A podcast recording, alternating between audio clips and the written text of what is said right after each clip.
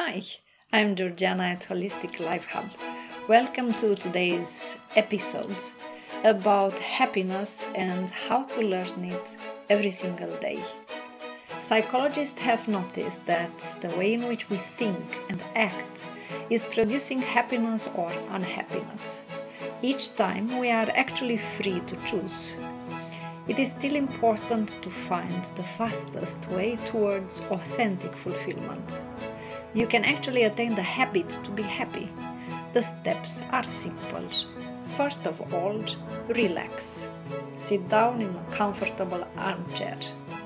Relax your body. Remember a moment when you were quite happy in your past. Live it again. What were you thinking then? Hmm. Allow a smile to appear again. Let it blossom now. Discover the mechanism. If you manage just once, you will manage it time after time for sure. When you modify your attitude, actually you transform your state. So when you think of happiness, you maybe remember a moment you experienced during a date in the park with your beloved, or when you passed the most difficult exam, or when your colleagues from work appreciated you. Why is that? Because most of the time we associate happiness with the events from our life, with something which happened outside ourselves. And yet, happiness is an inner state which can be evoked and lived all the time, even when there is nothing sensational happening in our life. Even if the events which made you happy has passed, you can maintain the state of happiness through something which in holistic yoga is called evocation. Maybe you have observed that lovers are always radiant and happy when they remember the moments when they met their beloved. They evoke the best moments spontaneously because of being in love. You can do this yourself at will with different happy moments from your life. Anyway, there is much better to evoke happy moments than to let your minds remain anchored in traumatic situations or negative situations which only feed our being with suffering and fears.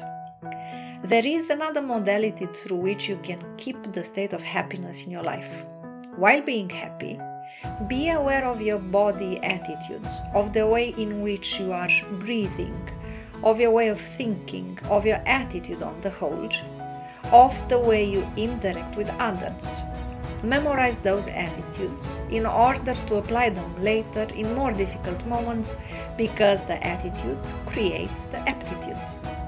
When you have a hard day, straighten your spine, look straight, smile to those around you, be full of goodwill. Such an attitude can transform, as through a miracle, a hard day into a good one, in which those around you will help you and support you. They will help you to solve the problem which you encounter, or the day will be better simply because you choose to be happy and to adopt a bracing attitude. So you will see, things you have to do can appear to be not so hard. Once you have attained the state of happiness or another positive state, keep it. This is an efficient solution for the problems which you meet in life. It's important to remember that the road to happiness goes through the heart. It is worth, therefore, to make time for love. We live our lives in a continuous haste. How many times have you postponed week after week a walk through the park, or a weekend of delightful intimacy with your beloved. And yet, it is worth making time for love. It feeds our inner universe if we grant it time. It will offer us energy for the soul. If we love more, we live more intensely and we are more fulfilled. We all keep the synthesis of our past experiences, past loves, victories, and defeats. But when we think of love, everything appears in a livelier light, more special, more mysterious. It is possible that we do not remember what we have done, for example, a year ago in a certain moment. But if that day is the day of love, so to call it, when we first met the man or the woman of our dreams, everything comes back to our mind. We experience again a state of exaltation, effervescence. Our eyes sparkle with joy. We easily evoke details, images, sensations, feelings. We understand once more that love is the golden thread in our lives. And this bright impress makes us be happier, simply closer to ourselves. What about our love stories? Each of us has lived a few truly profound love stories, so pick one of them. Remember how you felt more beautiful, more powerful, more special. You felt that life is full of mystery and happiness. You enjoyed every moment completely. And after a while, when love has passed beyond the fire of desire and crystallized what was necessary to be crystallized, you discovered yourself through the other one. You reflected yourself in your beloved, and as well, you reflect your beloved. You loved the other one more and more every day. You let yourself be loved more and more moment by moment. Maybe you even went further without waiting for anything else, without having any more pretensions or requests. In this manner, I'm sure you have discovered unconditional true love, spiritual love that makes you stronger, more conscious, and more alive. In that love that takes in everything, me and you, become one single feeling, one single color, the two of us. Your love is more intense, more conscious, it becomes infinite. A secret recipe to happiness is give and you shall receive. Love is constructive and creative, it unites us, it raises us.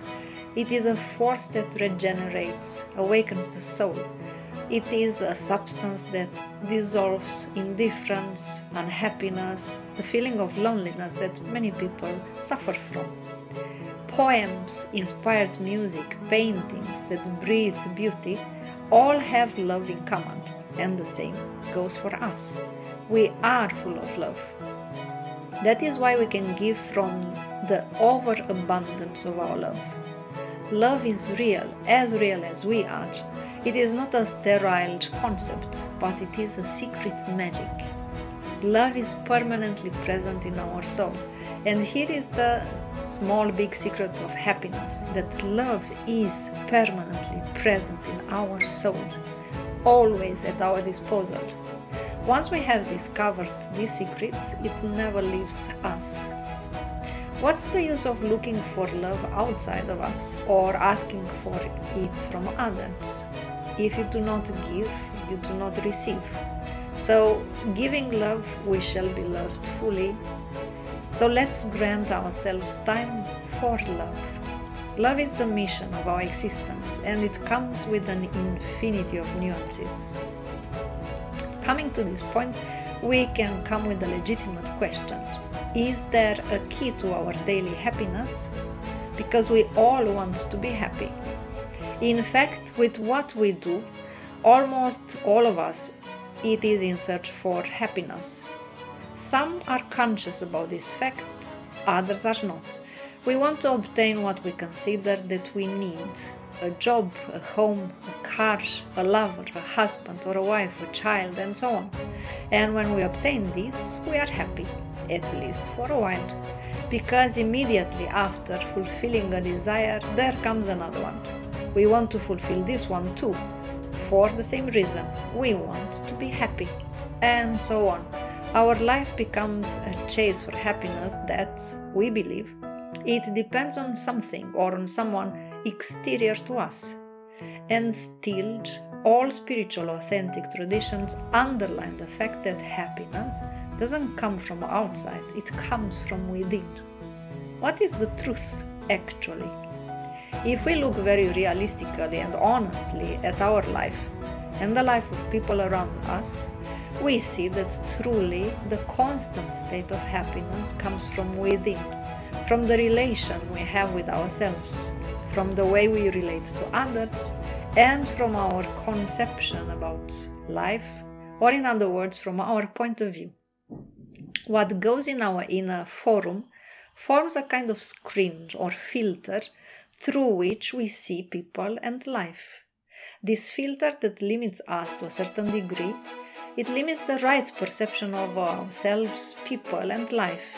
But it can be transformed consciously through concrete actions that we do. Let's take a very common example.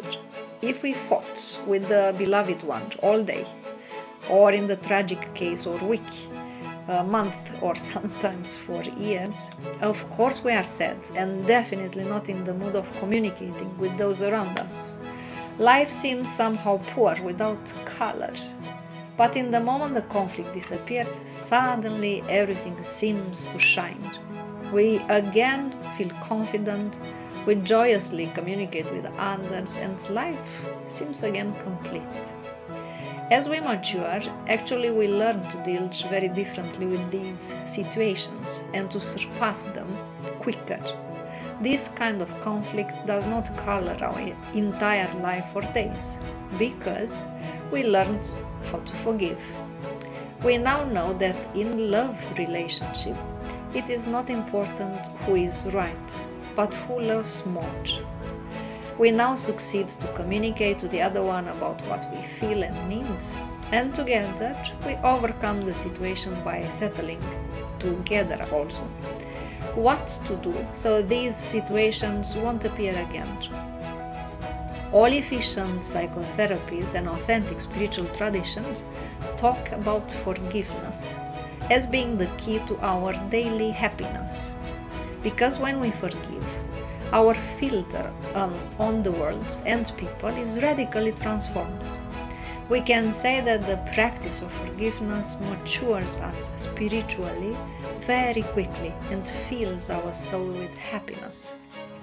So, forgiveness is the panacea of the soul and the key to happiness.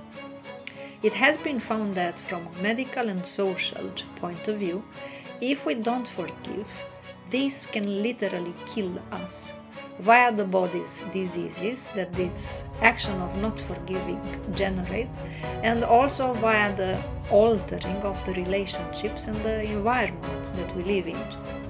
Today the so-called civilized man does not know any longer forgiveness to its fullest firstly because he's not educated in the authentic spiritual values like love friendship truth goodness, balance, humbleness, beauty, and so on. A great deal of importance is accorded to the cultivation of competition, ego, criticism, overpowering prestige, or simply power, especially financial power. But because we live in a transition era towards a real spirituality, we discover more and more often miracles of healing when we focus on authentic values of life, like, for example, love, forgiveness, humbleness, goodness, and so on, and we really cultivate them in our soul. These ethical and moral values have been the main axis of life in all spiritual traditions of humankind. The responsibility of overcoming su- successfully these crises belongs to every one of us through the choices we will make from now on. The practice of forgiveness, therefore, is essential. To forgive means to give up on any type of criticism, judgment, resentment for a person or a situation, even if we are really right. It means to let love and compassion manifest through us because these two always work together. It means to develop the wisdom of accepting people the way they are, with all their characteristics and spiritual maturity level they have in this moment.